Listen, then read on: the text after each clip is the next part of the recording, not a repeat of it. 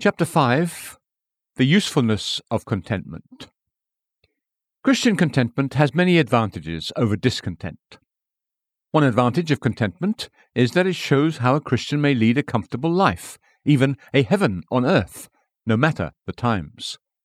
The comfort of life does not rest in having much. Christ said, A man's life consisteth not in the abundance of the things which he possesseth. Luke twelve fifteen, but it is in being content. Is not the bee just as content feeding on the dew or sucking from a flower as the ox that grazes on the mountains?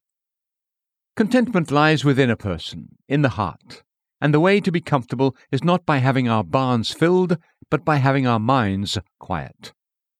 The contented man, said Seneca, is the happy man. Discontent is a fretful and agitating mood that exhausts the mind, emaciates the spirit, and corrodes and eats away the comfort of life. Discontent makes people not enjoy what they have. A drop or two of vinegar will sour a whole glass of wine.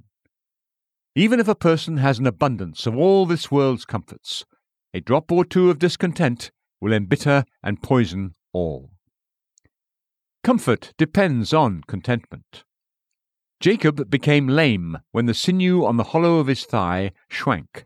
So, when the sinew of contentment begins to shrink, we begin limping in our comforts. Contentment is as necessary to keep the life comfortable as oil is necessary to keep the lamp burning. The clouds of discontent often drop showers of tears.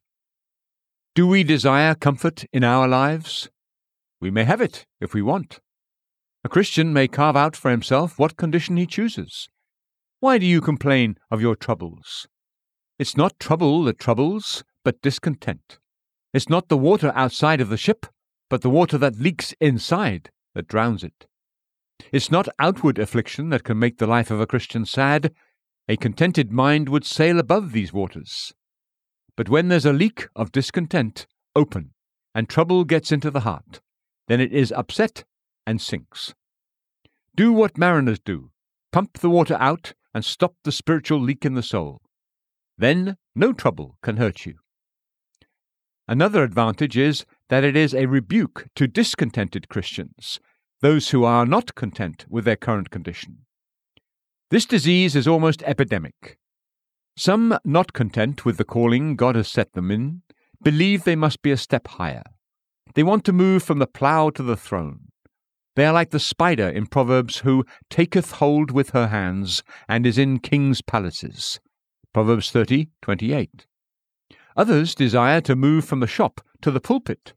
They want to be in the temple of honor before they are in the temple of virtue. Who step into Moses' chair without Aaron's bells and pomegranates. Numbers 12. Like apes that show their deformity the most when they are climbing. Is it not enough that God has given gifts to people in private to edify, that he has enriched them with many mercies? Seek ye the priesthood also? Numbers 16:10. This is only discontent arising from an inflated sense of pride. These people secretly condemn the wisdom of God because he has not raised their standing a peg higher. All complain that their position is no better, but they seldom complain that their heart is no better. One man recommends this kind of life, another recommends that one. One man thinks a country life is best, another a city life. The soldier thinks it's best to be a merchant, and the merchant thinks it's better to be a soldier. People can be content to be anything except what God would have them to be. How is it that no one is content? Very few Christians have learned Paul's lesson. Neither poor nor rich know how to be content. They can learn anything except this. If people are poor, they learn to be envious. They malign those who are above them. Another's prosperity is an eyesore. When God's candle shines on their neighbor's house, this light offends them. In the midst of need, people can abound in envy and malice. An envious eye is an evil eye. They learn to find fault, still complaining as if God had dealt harshly with them.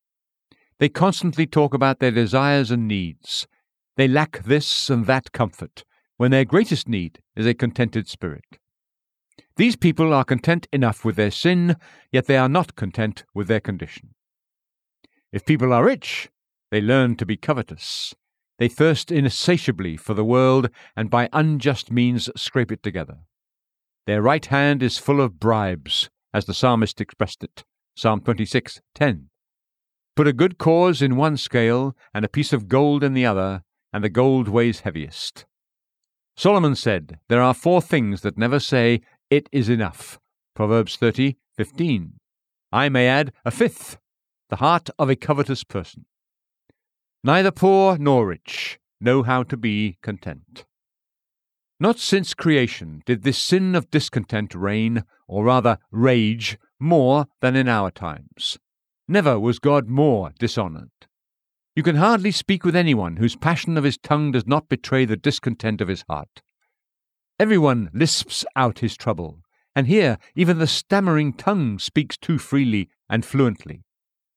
If we have not what we desire, we do not look to God, but soon we are sick from our discontent and ready to die because of our bad mood and dissatisfied state of mind. If God will not forgive the people of Israel for their lusts, they tell him to take their lives. They must have quails with their manna. Numbers 11. One would think that King Ahab's royal lands would have been enough for him. Yet he was sullen and discontent because he wanted Naboth's vineyard. 1 Kings 21. Jonah, though a good man and a prophet, was ready to die in a fit of anger because God killed his gourd. Jonah 4. Rachel said, Give me children, or else I die. She had many blessings if she could have seen them, but she lacked this contentment. God will supply our needs, but must He satisfy our lusts too? Many are discontent because of trivial things. Someone else has a better dress, a more expensive jewel, a newer fashion. Nero, not content with his empire, was troubled that the musician had more musical skill than he did. How foolish are some who pine away in discontent because they do not have those things which, if they did have them, would only make them more ridiculous.